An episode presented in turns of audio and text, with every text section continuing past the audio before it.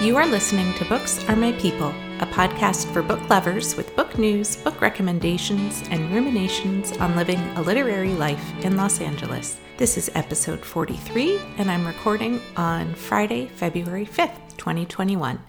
How is everyone doing? Our terrible Los Angeles COVID numbers are finally creeping down, and people I know are getting vaccinated very, very slowly. As of this recording, my 80 and 87 year old parents have not been vaccinated despite our best efforts to get them their shots. But hopefully this is the week that it happens. There are places in LA where people are waiting in line starting at 5:30 in the morning until 4 p.m. or later to get a shot. Kind of reminds me of the old days when we used to wait outside the Ticketmaster for concert tickets when it was still dark out. Not that I'm comparing COVID to waiting for the tickets, just the waiting in line part. If you're a Kindle reader, I've been adding book deals to my Instagram stories, so check back often. I've been focusing mostly on books that I have previously recommended on the show. And while there is someone on Instagram whose handle is Books Are My People, that is not me. Don't be fooled. I am on Instagram at Jennifer Caloyeras, J E N N I F E R C A L O Y E R A S. I will put it in the show notes.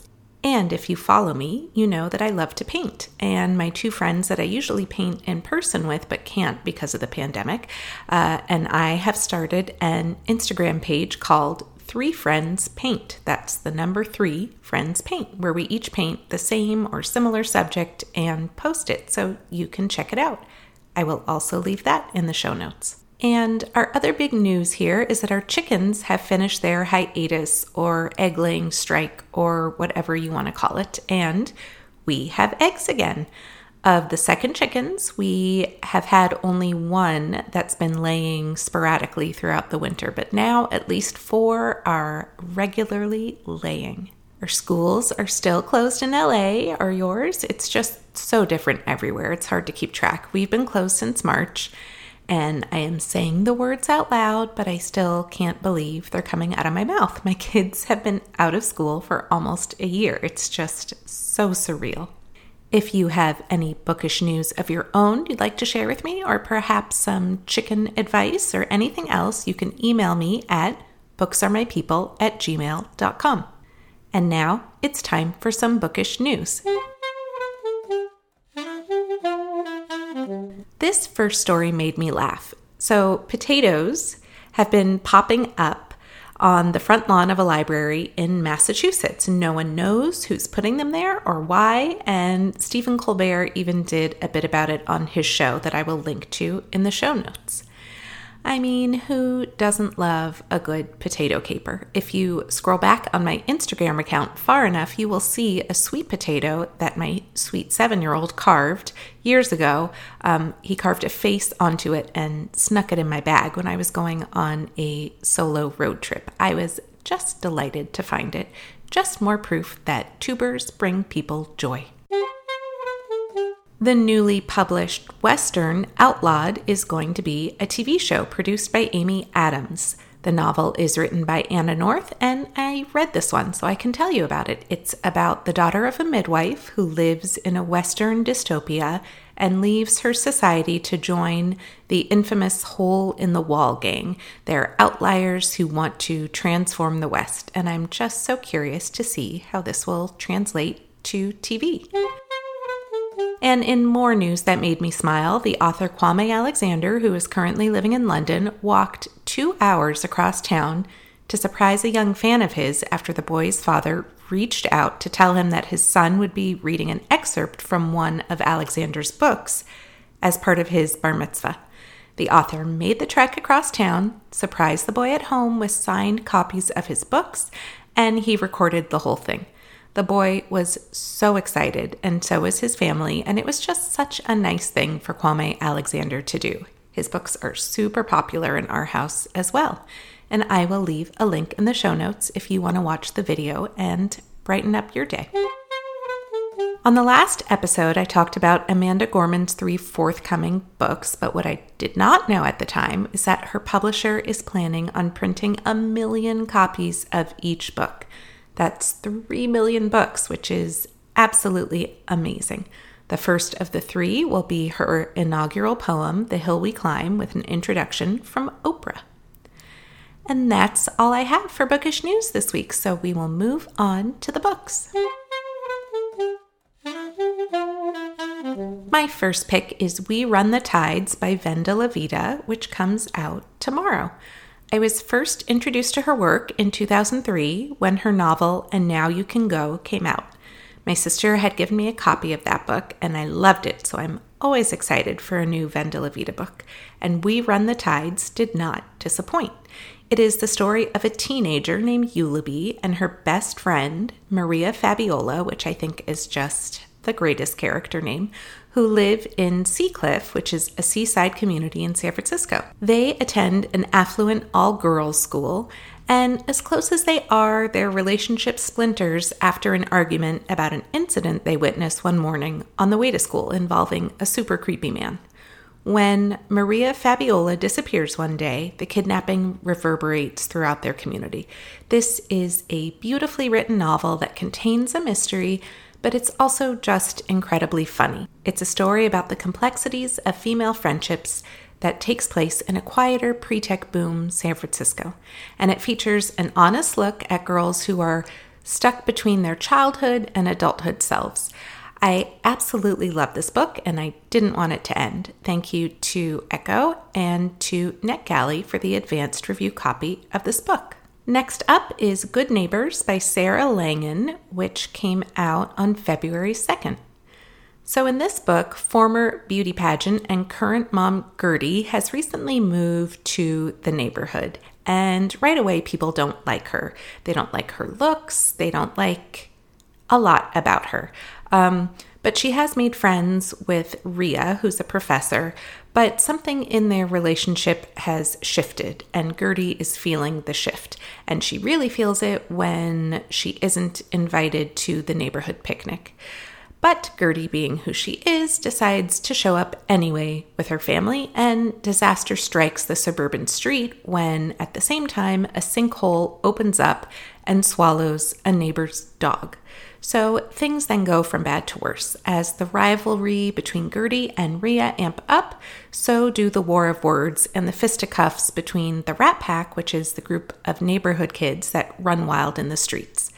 Things take a turn for the worse when someone falls into the sinkhole, so let the blame game begin. There is a lot going on in this book in terms of plot and theme. We're dealing with climate change and suspense and mystery and drama and secrets. And also, there's a lot happening with the form of the novel itself. It moves from traditional narrative to excerpts of fictitious magazines and newspaper articles to interviews and websites and books and more. But I happily rolled with it and found the book a quick and entertaining read. It's a book that begs the question how much should a neighborhood be responsible for looking out for one another? And what happens when you turn a blind eye to the people sharing your same street? This is definitely not a fluffy suburban novel. It has a lot more grit and gravitas than you might expect, and I was left thinking about this book for a long time after finishing it. Thank you to Atria Books and NetGalley for the advance review copy. And again, that was Good Neighbors by Sarah Langan. The Delivery by Peter Mendelsund is next. This is a different kind of book. Oh, and it comes out tomorrow. Um, it is a different kind of book about a delivery boy who makes a living bringing people their packages by bicycle. He is mass market delivery personified, like if Amazon and Uber had a baby, and he gets star ratings based on his performance. As we get to know him more as the book goes on, we discover that he is a refugee who's learning how to navigate the culture of his new society that strives to thrive on the backs of migrant labor. This is a compelling experimental book about class exploitation. It oscillates between being humorous and stark and reads like a parable that shines a light on our current culture of immediate gratification. It is compelling and interesting, and it's really like nothing else I've ever read. If you are a reader who likes strictly traditional narratives, then this book is not for you. But like I said, I found it really enthralling. And thank you to Farrar, Straus, and Giroux and NetGalley for the advanced review copy. Okay, so this next book is my favorite of the picks, and I have been waiting months and months to tell you about this one because I read it back in October. It is called Milk Fed by Melissa Broder, and it came out on February 2nd. I was so excited to read this book after having fallen in love with her wild, imaginative writing in her previous book, The Pisces. Milk Fed did not disappoint. This is a wonderfully unique and often humorous look at Rachel, who is a 24 year old aspiring stand up comedian, and she feels stuck in her life. She's been obsessed with counting every single calorie and eating restrictively since childhood, which her current therapist attributes to her controlling and manipulative mother. Her therapist has recently suggested that she cut off communication with her mom for a period of time. And it's during this time that she meets Miriam, who's a Zoftig Orthodox Jewish woman who works at the frozen yogurt shop. Rachel likes to go in and get her very precise amount of yogurt with no toppings, but on the day she meets Miriam, Miriam piles on unwanted and free toppings and implores her to eat. So Rachel eats it, even though it goes against every fiber of her calorie restrictive being. And so begins their relationship. Miriam begins to literally and metaphorically feed Rachel. This book asks the question who will Rachel become when she is nourished from the inside out? It also asks how much power can a deep connection hold? And who will mother Rachel while her own mother is out of the picture? This is a wonderfully rich and frank novel about food, sex, friendship, lust, and longing. Broder's writing is sharp, tender, titillating, and heartfelt, and I loved it. Thank you to Scribner and NetGalley for the advanced review copy of this novel. And last but not least is Burnt Sugar by Avni Doshi. So I've been trying to figure this out. I think it first came out in July by Hamish Hamilton, but then I think it was recently published again on January 25th by Abrams Books. So I don't quite know who to thank for the advanced review copy. So thank you to everyone and to NetGalley. This book was shortlisted for the 2020 Booker Prize, and it is a firework of a novel. Antara, who lives in India, has long had a fraught relationship with her mother, who is unsupportive of her daughter's career choice as an artist. But now that her mother's memory is potentially suffering from Alzheimer's, her feelings towards her mother complicate. She feels like she needs to take care of her mom, and yet, as the memory loss advances, the mother's casual cruelties towards her daughter worsen, causing Antara to have flashbacks as a child growing up on an ashram during a time when her mother was a completely different person, just freer and wilder, living life with more abandon. This is not a straightforward narrative. It weaves back and forth in time. Fragments of memories pop up, and then we're jolted into a different time and place in the story. But if you are the type of reader for whom a less straightforward structure and form doesn't feel obtrusive, then what you will be left with is this powerful novel about memory, mother daughter relationships, and loss. I found this novel to be smart, wonderfully written, surprising, funny, and heartbreaking. So basically, all the things. And again, that is Burnt Sugar by Avni Doshi. And that is it from me this week. Heather Bell Adams, author of The Good Luck Stone, will be my guest on the next episode in two weeks. And up next for me is a book I've been waiting for The Swallowed Man by Edward Carey. This was originally supposed to come out in October, but because of COVID, it got pushed.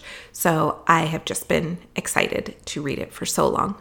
It's sitting on my desk, and I'm using it as motivation to get all of my teaching and writing work done as soon as possible so I can begin reading it because it is all about the mind games that we play with ourselves.